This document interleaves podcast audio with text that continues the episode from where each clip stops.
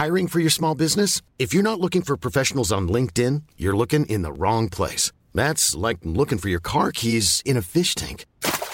LinkedIn helps you hire professionals you can't find anywhere else, even those who aren't actively searching for a new job but might be open to the perfect role. In a given month, over seventy percent of LinkedIn users don't even visit other leading job sites. So start looking in the right place. With LinkedIn, you can hire professionals like a professional. Post your free job on linkedin dot com slash people today. It's that time of the year. Your vacation is coming up.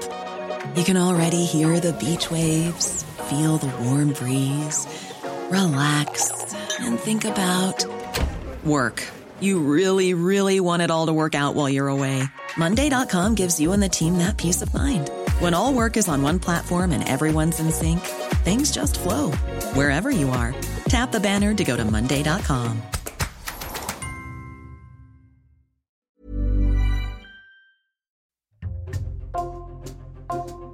Bonjour, c'est Jules Lavie pour Code Source, le podcast d'actualité du Parisien. Le mercredi dix-sept mai, l'ancien président de la République, Nicolas Sarkozy, a été condamné en appel à un an de prison ferme, trois ans de prison dont deux avec sursis, pour corruption et trafic d'influence, décision de la Cour d'appel de Paris dans l'affaire dite des écoutes téléphoniques. Nicolas Sarkozy était censé purger sa peine avec un bracelet électronique, mais il a décidé, comme ses deux coprévenus, de se pourvoir en cassation, ce qui suspend la condamnation. Si vous avez oublié les détails de l'affaire des écoutes, autrement appelée l'affaire Paul Bismuth, nous republions aujourd'hui les deux codes sources que nous avions consacrés à ce dossier en décembre deux mille vingt. Un épisode double donc, deux fois plus long que d'habitude, actualisé à la fin, raconté par Timothée Boutry, journaliste au service police-justice du Parisien.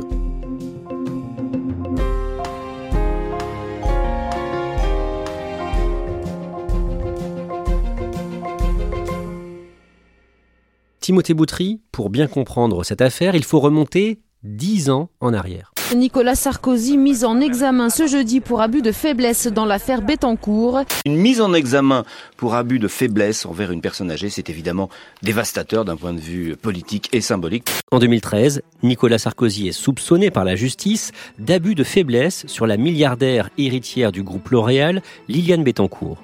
Il est soupçonné, vous l'avez dit, d'abus de faiblesse, c'est-à-dire d'avoir bénéficié de la manne de cette richissime femme en profitant de son état de santé, puisqu'elle était évidemment très âgée. Le soupçon est né sur Nicolas Sarkozy et il a été mis en examen en toute fin d'instruction. Le dossier est instruit à Bordeaux. Finalement, la bonne nouvelle tombe pour Nicolas Sarkozy, six mois après sa mise en examen. Nicolas Sarkozy a donc bénéficié hier d'un non-lieu dans l'affaire Bettencourt. Il s'en est d'ailleurs félicité sur Facebook. Ses amis. Il n'est pas poursuivi dans l'affaire Bettencourt. C'était le juge Gentil qui a instruit cette enquête, qui avait mis en examen Nicolas Sarkozy et puis finalement qui a considéré que les charges n'étaient pas suffisantes pour le renvoyer dans un tribunal correctionnel. Mais dans le cadre de cette enquête, les agendas présidentiels de Nicolas Sarkozy ont été saisis et ça ne plaît pas du tout à l'ancien président. Pourquoi ? Que peut faire la justice avec ces documents ? En fait, il a peur que ces agendas soient utilisés par d'autres juges d'instruction qui enquêtent sur d'autres affaires et il pense notamment à l'affaire de l'arbitrage tapis. Parce que ces agendas, ça peut prouver les rendez-vous, c'est ça, les gens qu'on a reçus à l'Élysée. Oui, c'est ça, en fait, c'est bah, un agenda, et bon, celui du président de la République, évidemment, il est très rempli et plus sensible, et euh, potentiellement, il peut receler des rendez-vous euh, dont il ne voudrait pas euh, qu'on ait la connaissance, quoi. Pour lui, c'est très important. Nicolas Sarkozy va lancer une demande pour annuler cette saisie auprès de la Cour de cassation. C'est quoi la Cour de cassation ? Alors, en fait, c'est la plus haute juridiction française en droit pénal, en fait. C'est l'arbitre du droit. Pour comprendre le, le, le processus, il y a eu cette saisie qui a été contestée mais qui a été validée par euh, la Cour d'appel de Bordeaux, puisque l'affaire Bettencourt était instruite à Bordeaux. Et donc, si on veut contester une décision de la Cour d'appel, il faut saisir la Cour de cassation.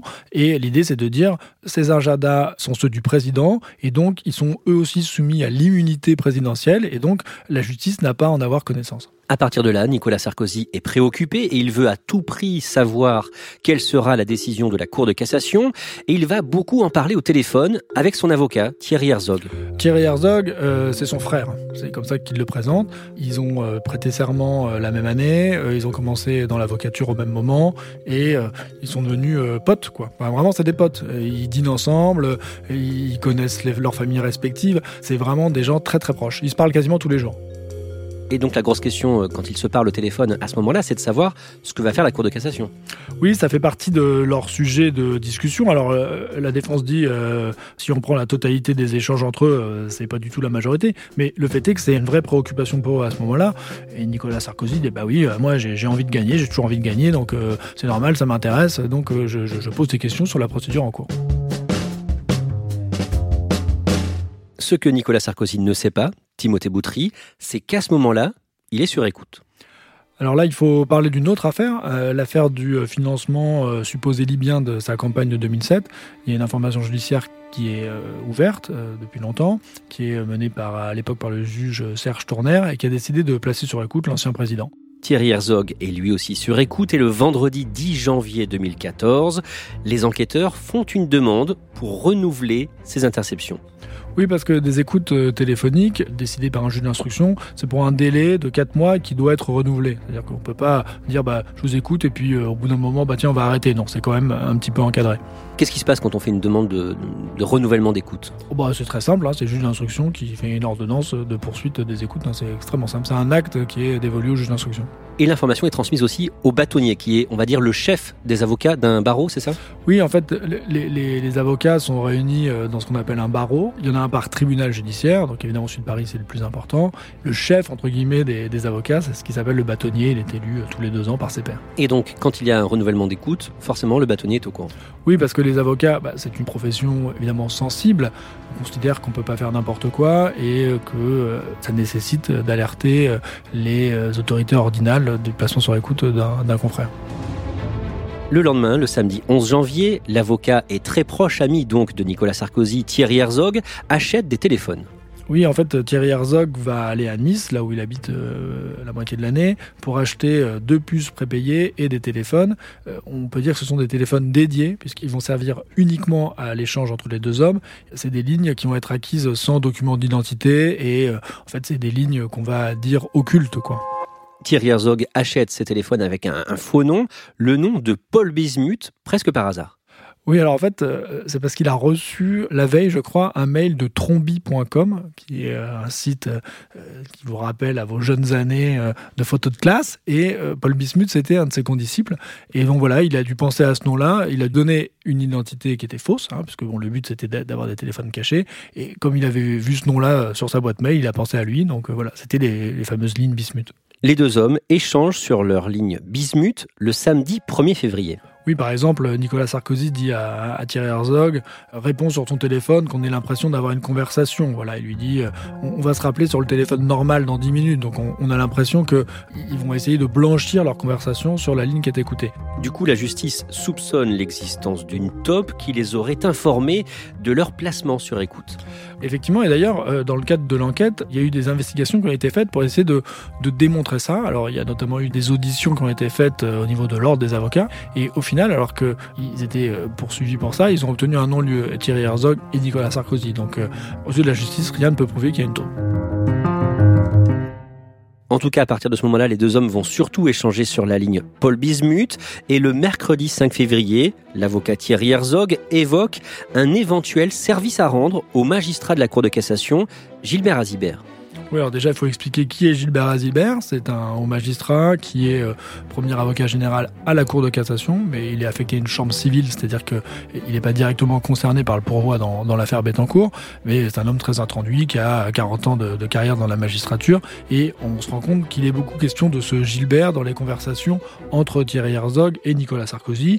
Et ce cinq février, par exemple, Thierry Herzog évoque le souhait que Gilbert Azibert puisse obtenir un poste prestigieux sur la dans la principauté. Thierry Herzog dit euh, « Il m'a parlé d'un truc sur Monaco, il mérite ce coup de pouce, je lui ai dit avec tout ce que t'as fait, tu mérites. » Sarkozy dit « Bah oui, appelle-le, dis-lui que je m'en occuperai. » Voilà, donc en fait, c'est tout le cœur de cette affaire Bismuth, de cette affaire des écoutes.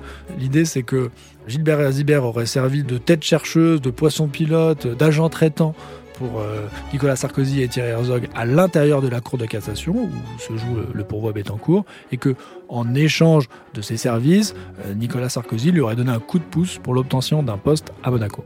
Et ce que veulent les deux hommes toujours, c'est récupérer les agendas présidentiels. Oui, l'enjeu, c'est ça, c'est obtenir un pourvoi favorable qui viendrait casser l'arrêt de la Chambre de l'instruction de la Cour d'appel de Bordeaux, qui donc annulerait la saisie des agendas du président de la République. Nicolas Sarkozy se rend à Monaco deux semaines plus tard, pour quelques jours, pour une visite privée. Et le mardi vingt-cinq février, de Monaco, il appelle Thierry Herzog sur la ligne Bismuth. Alors il lui dit euh, ah bah, « Je voulais te dire, pour que tu puisses le dire à Gilbert Azibert, que j'ai rendez-vous à midi avec Michel Roger, le ministre d'État à Monaco. Dis-lui que je ferai la démarche, je t'appellerai pour dire ce qu'il en est. » Le lendemain, le ton change entre eux sur leur portable officiel, puis sur la ligne Bismuth. Les policiers qui écoutent Nicolas Sarkozy et Thierry Herzog constatent qu'il y a un brusque changement de ton dans leur conversation, notamment par rapport à cette intervention euh, alléguée à Monaco, et que finalement Nicolas Sarkozy dit euh, « En fait, euh, j'ai pas fait l'intervention, je le sentais pas, je, je le connais pas si bien que ça, Gilbert Azibert, donc euh, bon bah tu lui diras que finalement j'ai, j'ai rien fait. » quoi. Et ça sur les deux lignes ? Oui, ça se passe sur les deux lignes en fait. Après ces échanges, les enquêteurs ont la conviction qu'une taupe a prévenu les deux hommes que leur ligne Bismuth est aussi sur écoute. Voilà, ils se disent c'est pas possible, ce changement de ton c'est, c'est, c'est trop brutal, c'est pas normal. Pour les enquêteurs, ils ont été avertis que la ligne Bismuth était également cramée. Et donc, euh, bah voilà, ils racontent euh, des histoires en disant bah, « Non, non, je l'ai pas senti, finalement je l'ai pas fait, tu lui diras « Bon, d'accord, ok, je comprends ». Enfin voilà, aux yeux de l'accusation, c'est une mise en scène. Et là, une enquête préliminaire est ouverte pour essayer de trouver cet éventuel top. L'existence de cette enquête préliminaire, on va l'apprendre beaucoup plus tard, à la faveur d'un article du Point. Et les avocats de Nicolas Sarkozy vont aussi la découvrir incidemment, dans le courant de l'enquête, l'existence de cette deuxième enquête parallèle, qui va faire couler beaucoup d'encre. Ils vont demander à treize reprises à se faire communiquer cette enquête parallèle, mais à chaque fois, le Parquet national financier va refuser. Alors, selon la défense, avec des arguments qui n'ont pas lieu d'être. L'ancien chef du Parquet national financier va notamment écrire « Mais non, mais cette enquête ne concerne pas votre client. » Or, l'enquête est marquée sur le bordereau, enquête Nicolas Sarkozy. Ça, ça va vraiment causer un grand, grand trouble pour la défense, cette histoire d'enquête préliminaire. Et les enquêteurs vont regarder de près les factures détaillées, les fadettes de plusieurs avocats. Oui, parce qu'ils sont toujours dans l'idée que la fuite puisse provenir de, des avocats. Il va y avoir des géolocalisations de portables d'avocats, des fadettes, c'est-à-dire des relevés téléphoniques, pas d'écoute, mais des fadettes quand même, des plus grands cabinets pénalistes de la place de Paris. Parmi les avocats en colère, celui qui est devenu l'actuel ministre de la Justice, Éric Dupond-Moretti. Oui, parce qu'on va découvrir que Éric Dupond-Moretti a lui aussi fait l'objet de, de cette enquête. Son téléphone a été géolocalisé. Euh, il annonce son intention de porter plainte et il dénonce des méthodes barbouzardes. Pourquoi ça a autant choqué les avocats ? Parce qu'en fait, c'est une enquête qu'ils vont dire cachée. Ils n'en ont pas la connaissance, et alors que c'est une enquête dans une enquête. La défense de Nicolas Sarkozy va dire une enquête poubelle. En fait, on, on fait des recherches et... Si on avait trouvé la taupe, évidemment, on aurait livré euh, les résultats à l'enquête principale. Et là, bon, on ne l'a pas trouvé, donc euh, on l'a fait vivre artificiellement pendant euh, six ans, ce qui est extrêmement long. Au final, il n'y a rien, bon, bah, on, on la classe et voilà, elle ne nous a pas servi. Donc, ils trouvent que l'égalité des armes n'a pas été respectée.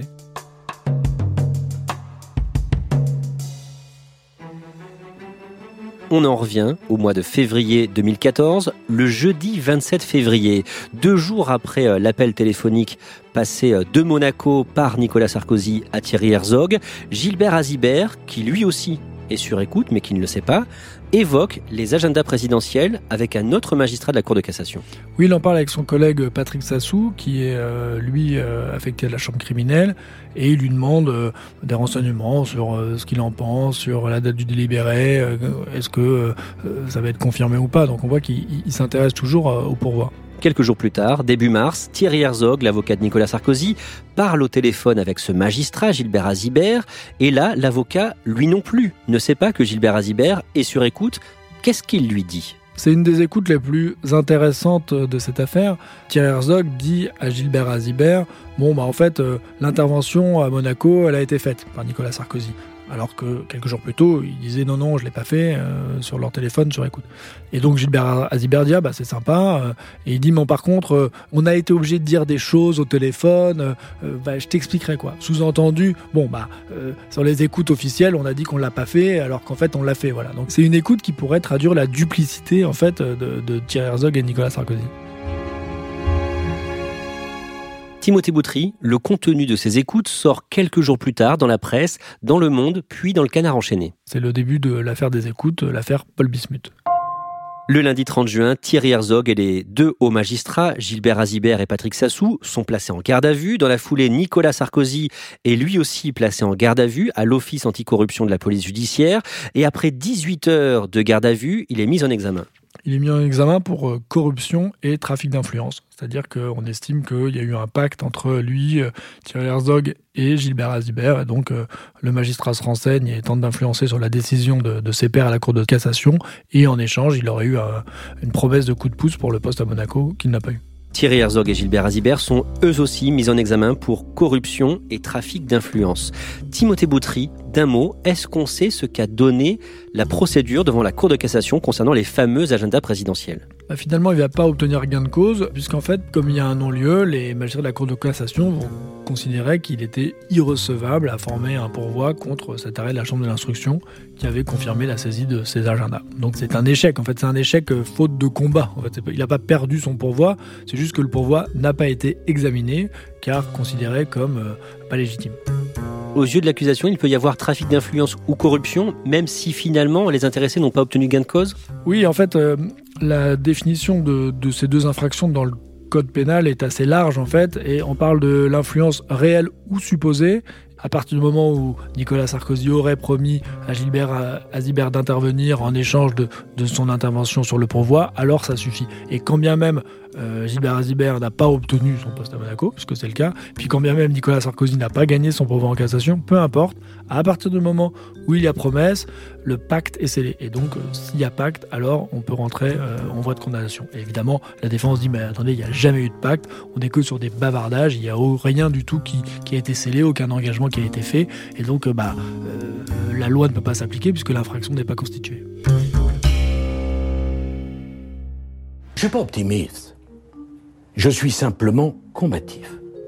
Je n'ai pas l'intention qu'on me reproche des choses que je n'ai pas commises. Et les Français doivent le savoir, qu'on m'aime ou qu'on m'aime pas. J'ai beaucoup de défauts et sans doute et je fais beaucoup d'erreurs. Je ne suis pas un pourri.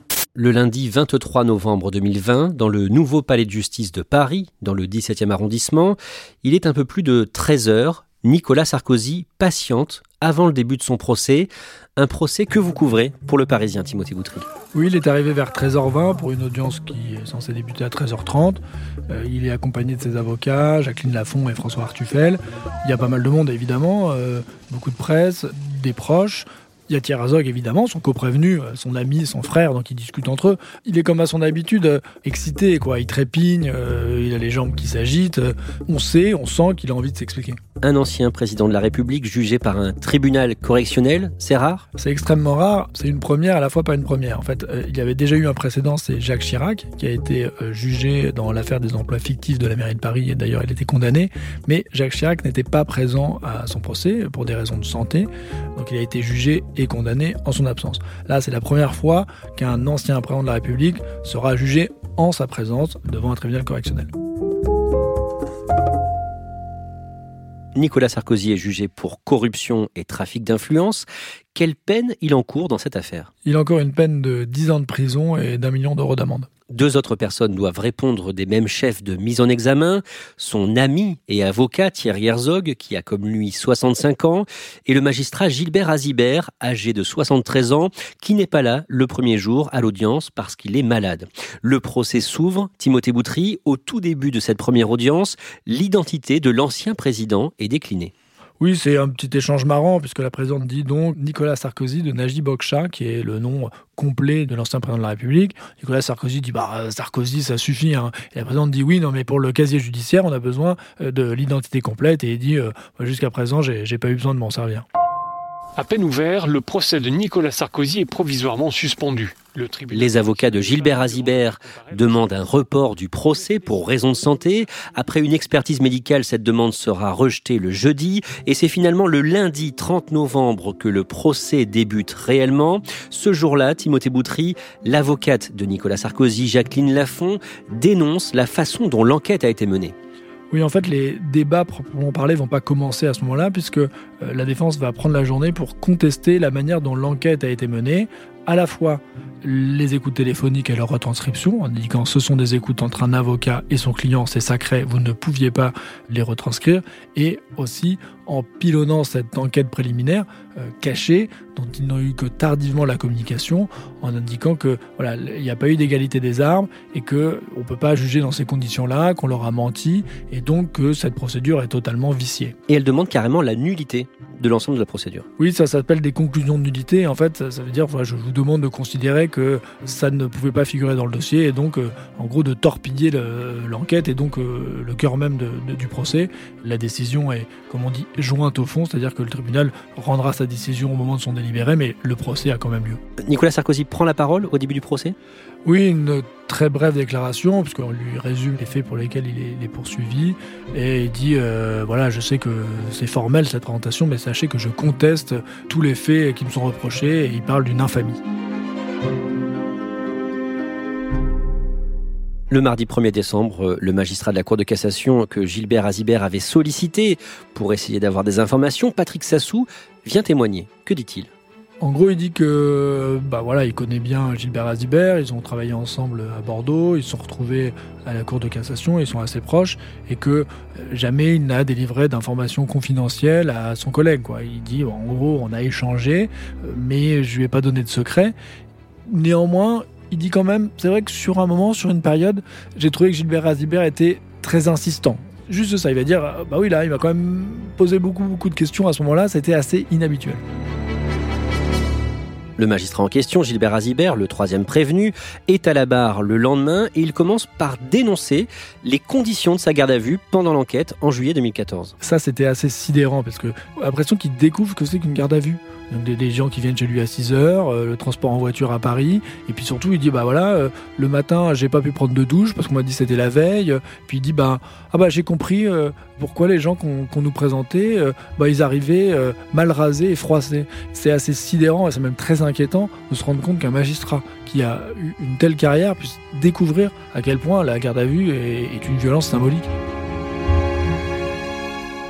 Qu'est-ce qu'il répond sur le fait qu'il s'est intéressé de très près à cette affaire des agendas présidentiels au sein de la Cour de cassation ? En fait, il va dire que c'est un passionné de procédure pénale, ce qui est vrai, ce que tout le monde dit, et qu'en gros, c'est le point de droit qui le passionnait, la saisie des agendas, est-ce que c'est du ressort du mandat présidentiel ou non, est-ce qu'on est recevable ou non, et donc lui, toute son idée, c'est de dire, ben voilà, moi, ça me passionne, Thierry Herzog, c'est mon ami, ça le passionne, on parle de procédure pénale, et en gros, c'est juste un intérêt intellectuel, et pas du tout un intérêt matériel en échange d'une quelconque rétribution. Non, non, non, c'est purement un intérêt juridique. Justement, que dit-il sur le poste à Monaco qu'il aurait convoité ? Bah, il dit qu'il ne le convoitait plus et que si à un moment donné, il avait eu euh, éventuellement l'idée de, d'aller finir sa carrière là-bas, il, il dit qu'il a eu un gros pépin de santé et qu'à partir de ce moment-là, il ne sollicitait plus ce fameux poste. Le jeudi trois décembre, l'un des prévenus, l'avocat Thierry Herzog, est à la barre pour se défendre. Comment est-ce qu'il explique le fait d'avoir acheté deux portables, les fameux portables de la ligne Bismuth ? Il dit que le but est d'empêcher que ces conversations avec l'ancien président soient écoutées par des officines. Il dit voilà, euh, j'ai pas confiance, euh, il y a eu un poste à responsabilité, euh, on n'est pas à l'abri euh, des coups de barbouzarde et donc euh, c'est pour ça qu'on parle sur ces lignes dédiées. Et d'ailleurs, euh, déjà en deux mille douze, euh, j'avais acheté un, une ligne téléphonique dédiée pour parler avec Nicolas Sarkozy, donc euh, ça n'a rien à voir, dit-il, avec euh, les écoutes dans l'affaire libyenne et que même avant, on avait ce système entre lui et moi.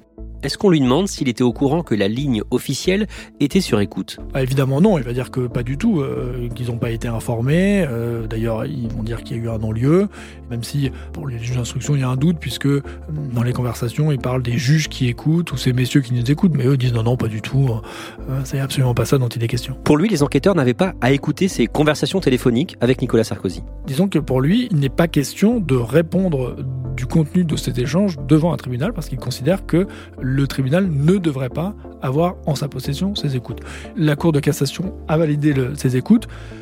Depuis, la défense dit oui, mais il y a eu un arrêt de la Cour européenne des droits de l'homme qui dit que non, vous ne pouviez pas l'utiliser, et ça fait partie des arguments qui ont été avancés le premier jour par la défense pour justifier la nullité de l'enquête, et on verra la décision que prendra le tribunal lors du rendu de son jugement. Et il cite même à un moment le journaliste Edwy Plenel. Oui, c'est cocasse parce qu'on sait que Mediapart est très offensif dans toutes les enquêtes qui visent Nicolas Sarkozy, et en gros là, il va citer Edwy Plenel et un de ses livres qui s'appelle Les mots volés, dans lequel Edwy Plenel raconte la très désagréable aventure qu'il a subie, c'est celle d'avoir été écouté par François Mitterrand dans le scandale des écoutes sauvages de l'Élysée, et il a fait un livre là-dessus, et il y a un passage dans lequel il dit bah, quand on est au téléphone avec un intime, on peut mentir, on, on divague, c'est rien de sérieux, c'est pas probant, quoi. Voilà, on se lâche, on s'oublie. Et donc, Thierry Herzog dit bah voilà, moi, quand je parle avec euh, Gilbert Azibert, bah, rien ne dit que c'est la vérité. Et ce sont des mots en l'air qui n'ont aucune valeur. Et voilà, c'est pour ça qu'il, qu'il invoque Edwy Plenel. Le lundi sept décembre, à la demande du Parquet national financier qui avait supervisé cette instruction, plusieurs enregistrements des écoutes doivent être diffusés à l'audience. Oui, on se dit enfin, enfin, parce que ces fameuses écoutes, c'est le cœur du procès, c'est le cœur de l'affaire. D'ailleurs, on parle de l'affaire des écoutes. Et moi, sur les bancs de la défense, mais non, vous pouvez pas, on les a jamais attendues. Si on écoute euh, des conversations euh, qui n'ont pas été retranscrites, c'est très grave. Grosse, grosse confrontation. Donc là, le tribunal se retire pendant une heure, ce qui est assez long, et revient en disant, bah, nous faisons droit à la demande du P N F, et donc on va enfin entendre Nicolas Sarkozy et euh, Thierry Herzog converser. Et évidemment, on a envie d'entendre le ton, en fait, de leur conversation, parce que bon, par écrit, on peut pas se rendre compte. Est-ce qu'il y a de la connivence? Est-ce que c'est un ton badin? On ne sait pas. On va enfin les entendre. Bah, donc la greffière met le C D dans l'ordinateur et elle ouvre un fichier. Et en fait, les fichiers n'ont pas été nommés, donc on n'a pas la date, euh, on n'a pas les, les minutes. Et en fait, euh, bah, on se dit, oulala, mais comment on va faire pour trouver la bonne écoute, quoi? La présidente dit « Oula, oula, s'il y a un risque, on renonce tout de suite, c'est complexe », parce qu'évidemment, elle ne veut pas que ne serait-ce qu'une seconde d'écoute qui n'aurait pas à être entendue soit diffusée. N'allons pas plus loin. Bon, évidemment, déception pour nous, hein, les observateurs, parce qu'on voulait évidemment entendre ces conversations dont il a été question pendant tout le procès. Le reste de l'après-midi est consacré à l'audition de Nicolas Sarkozy. Il clame son innocence. Un Nicolas Sarkozy qui a rappelé que c'était un avocat avant même d'être un politique. Il a regardé droit dans les yeux à la présidente du tribunal en lui disant « Je veux être lavé de cette infamie, c'est mon honneur, ma famille qu'on a bafoué. » En gros, il explique que bah, ces conversations, c'était du bavardage, qu'il était à cent milliards de lieues de penser qu'il faisait quelque chose de mal en discutant de ce pourvoi avec Thierry Herzog, en parlant de Gilbert Azibert. Il dit « Non, mais là, vraiment, pas du tout, euh, je discute avec mon ami, euh, ça vaut pas grand chose. » Alors bien sûr, oui, bah oui, je me renseigne sur cette procédure de la Cour de cassation, mais oui, c'est vrai, bah euh, j'ai envie de gagner, j'ai envie d'avoir le résultat, moi je suis comme ça, à l'époque, euh, faut voir, j'ai eu l'affaire Bettencourt, il euh, y a l'histoire de la Libye, euh, c'est compliqué pour moi, si enfin je peux avoir des bonnes nouvelles, euh, tant mieux, donc euh, mon avocat, il me dit des choses, mais en fait il est là pour me rassurer, on n'a pas du tout euh, voulu euh, chercher à influencer quoi que ce soit, on n'a pas été destinataire d'informations privilégiées. Voilà, en gros, c'est C'est vraiment le sens de sa défense. Qu'est-ce qu'il dit de son séjour à Monaco? Est-ce qu'il reconnaît avoir demandé une faveur pour Gilbert Azibert? Alors il dit qu'il ne l'a pas fait. Alors déjà, il explique que ce séjour à Monaco était prévu avant, que c'était un séjour privé dans un hôtel monégasque où il est allé avec son épouse Carla Bruni et leur fille Julia. Et que, bah, comme il était à Monaco, Thierry Herzog lui dit ah, « Au fait, t'as pensé au truc pour Gilbert, là, le poste, et que euh, c'est ça qui fait qu'ils en ont parlé, que s'il avait été en vacances à Marrakech ou à Évian, bah, du coup, ça ne serait même pas venu à la conversation. » Et en tout cas, il dit ben, ma vie, c'est quarante ans de vie politique et quarante ans de coups de pouce. Donc euh, voilà, il y a mon ami Thierry Herzog qui me demande un coup de main pour son ami Gilbert Azibert. Bah oui, j'aurais pu le faire, voilà, mais, mais je ne l'ai pas fait. Le mardi soir, Timothée Boutry, les deux représentants du Parquet national financier, du P N F, prononcent donc leur réquisitoire. Ça va être un réquisitoire très sévère, très long aussi, puisqu'il va durer cinq heures en tout. Dans une première partie, euh, Céline Guillet va s'efforcer de matérialiser les soupçons de trafic d'influence et de corruption. Et en fait, elle va reprendre les écoutes, les mettre bout à bout, projeter des schémas, même un, un nuage de mots sur le contenu des conversations. Voilà, elle va essayer de, de faire une construction pour dire que, bah oui, euh, Gilbert Azibert, il était très intéressé par cette affaire, il a contacté son collègue, il a indiqué qu'il avait des documents. Oui, il y a bien eu un, un effort qui a été fait pour avoir des informations et influer sur le pourvoi, et qu'en échange, ah bah, Nicolas Sarkozy, il est allé à Monaco, il a passé des coups de fil et donc euh, il a vraiment scellé le pacte entre eux, quoi. Et en deuxième partie, euh, en conclusion, son collègue Jean-Luc Blachon va dire en gros l'action ne se serait pas produite si euh, l'ancien président avait gardé présent à l'esprit la grandeur, le sens et le devoir de la charge qui fut la sienne. Et ensuite, il y a cette formule assez marquante. La République n'oublie pas ses présidents, car ils font l'histoire, mais elle ne peut pas admettre qu'un ancien président oublie la République et ce qu'elle représente, l'état de droit. Donc il l'accuse d'avoir abîmé l'état de droit, d'avoir porté un coup à nos institutions. Et donc, euh, voilà, ce sont des propos qui sont quand même très très fort. Et les peines demandées sont fortes également. Oui, les peines sont lourdes, puisque à l'encontre des trois prévenus, ils réclament la même peine, euh, quatre ans de prison, dont deux avec sursis, c'est-à-dire deux ans de prison ferme. Et en plus, pour euh, Thierry Herzog, le, le parquet demande l'interdiction d'exercice professionnel pendant cinq ans, ce qui est très lourd aussi, puisque bah, Thierry Herzog, il est avocat, il est pénaliste, c'est un des plus grands avocats de Paris, et c'est évidemment une sanction très lourde aussi. Que se passe-t-il dans les minutes qui suivent ? Bah, donc déjà, c'est la, la fin de l'audience. Les prévenus sont restés assez longtemps dans la salle, environ un quart d'heure. La défense a affiné sa stratégie et c'est là que notamment a été décidé que la défense de Nicolas Sarkozy plaidera en premier, alors qu'on pensait qu'il plaidera en dernier. On peut penser qu'ils étaient quand même un peu sous le choc, quoi, et que personne ne s'attendait à des réactions aussi sévères. Le lendemain, le mercredi neuf décembre, pour la première fois, l'épouse de Nicolas Sarkozy, Carla Bruni, vient à l'audience. Elle rentre dans la salle, ça, c'est une surprise, hein, on ne s'attendait pas à la voir, enfin, même si, euh, ma foi, il n'y avait rien d'exceptionnel, c'est son épouse, son mari est jugé, c'est important. Oui, évidemment, bah, quand on la voit, on se dit « Ah bah tiens, t'as vu, il y a Carla Bruni, ah bah oui, euh, ah bah aujourd'hui c'est elle qui est venue ». Bon voilà, évidemment, ça fait un peu causer. Et ce qui était assez amusant, c'est de voir que Nicolas Sarkozy était manifestement très fier de la présence de, de son épouse et qu'il la présentait à tout le monde, donc c'est, c'est, c'était assez drôle. Et les plaidoiries de la défense commencent. L'avocate de Nicolas Sarkozy, Jacqueline Laffont, réaffirme que selon elle, le dossier est vide de preuves. Oui, c'est vraiment le leitmotiv de la défense. Elle dit c'est un désert de preuves. Vous n'avez rien. Vous n'avez que des écoutes.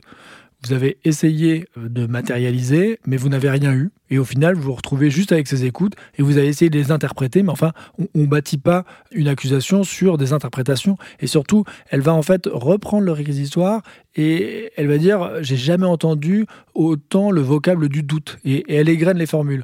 Nous croyons que, nous pensons que, l'hypothèse est que, euh, nous assumons de pouvoir nous tromper. Et voilà, elle dit « Mais voilà ce que vous dites, vous, accusation, vous demandez quatre ans de prison ».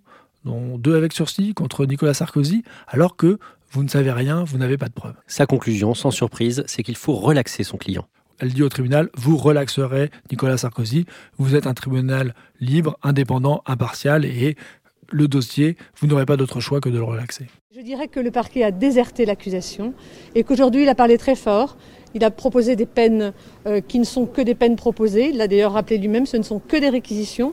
Et encore une fois, je n'ai aucun doute, nous démontrons euh, ces réquisitions parce que, encore une fois, euh, elles ont été démontées déjà au cours de l'audience et que ce sera très facile pour nous de le faire. Le procès se termine le lendemain, le jeudi dix, avec les plaidoiries des avocats de Thierry Herzog et Gilbert Azibert.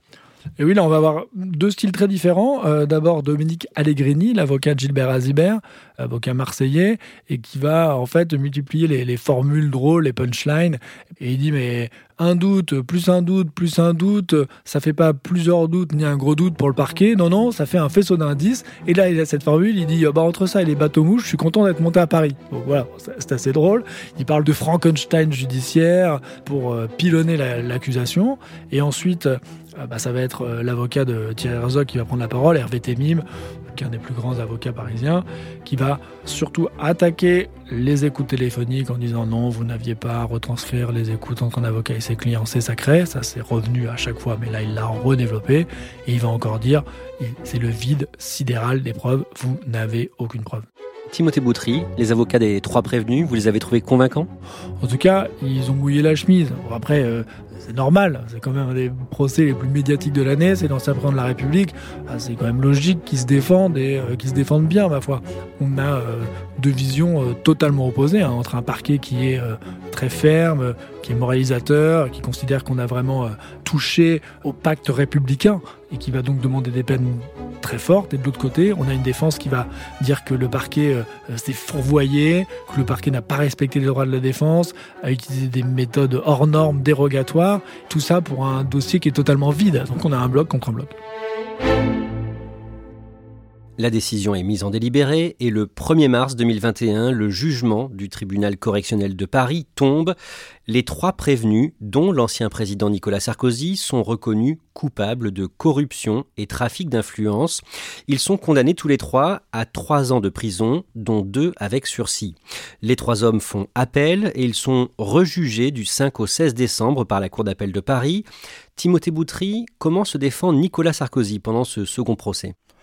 Il tient la même ligne de défense qu'en première instance, à savoir que dès le premier jour, il affirme « je n'ai corrompu personne, je suis ici pour laver mon honneur ». Voilà, il parle de, d'accusations indignes, d'un dossier sans preuve, et c'est ce qu'il va continuer à marteler tout au long de cette audience en appel. La décision de la Cour d'appel est dévoilée le mercredi dix-sept mai. Nicolas Sarkozy, son avocat et ami Thierry Herzog et l'ancien haut magistrat Gilbert Azibert sont tous les trois condamnés à la même peine qu'en première instance, trois ans de prison, dont deux avec sursis. Timothée Boutry, vous êtes au Palais de justice de Paris. Que dit l'arrêt de la Cour d'appel ? L'arrêt est très sévère. Il est question d'une affaire euh, particulièrement grave, une affaire qui est de nature à saper la confiance que les citoyens peuvent avoir en la justice, puisque euh, il est dit que ça peut instiller le doute sur la manière dont euh, euh, les décisions judiciaires sont rendues, puisque il est question euh, d'un justiciable, Nicolas Sarkozy, qui, avec l'aide de son avocat, essayait d'obtenir des informations sur une décision en cours par l'entremise d'un haut magistrat, et que donc chacun a violé la loi. C'est particulièrement grave. Et c'est souligné à plusieurs reprises. Nicolas Sarkozy est sur place pour découvrir la décision de, de justice. Comment est-ce qu'il réagit ? Nicolas Sarkozy reste assez stoïque, assis sur sa chaise au premier rang. On voit qu'il hoche la tête. Il est très vite rejoint par ses avocats, ses conseillers qui font bloc autour de lui, ainsi que les, les, les autres avocats du dossier.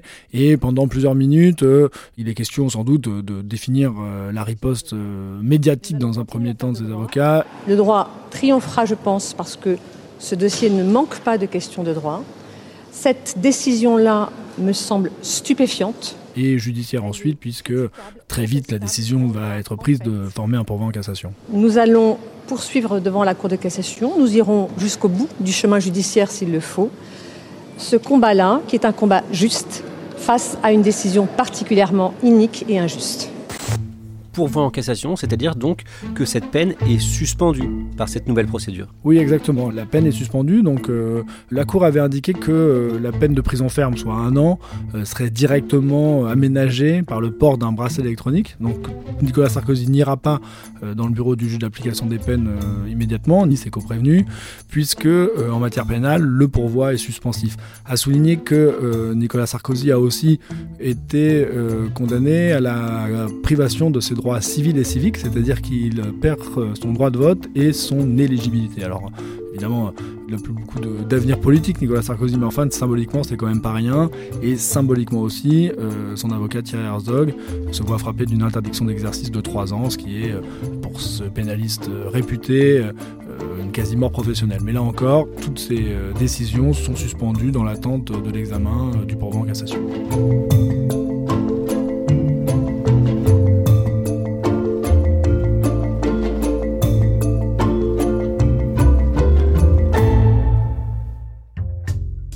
Merci Timothée Boutry, ce podcast qui est donc une republication actualisée de nos épisodes de décembre deux mille vingt a été produit par Thibault Lambert, Raphaël Pueyo, Nathan Châtelain et Emma Jacob.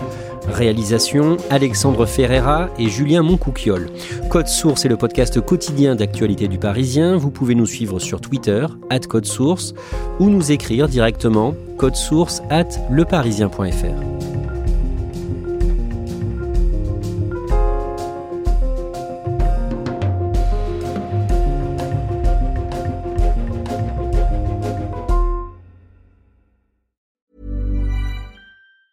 Hey, it's Danny Pellegrino from Everything Iconic. Ready to upgrade your style game without blowing your budget? Check out Quince. They've got all the good stuff, shirts and polos, activewear, and fine leather goods, all at fifty to eighty percent less than other high-end brands.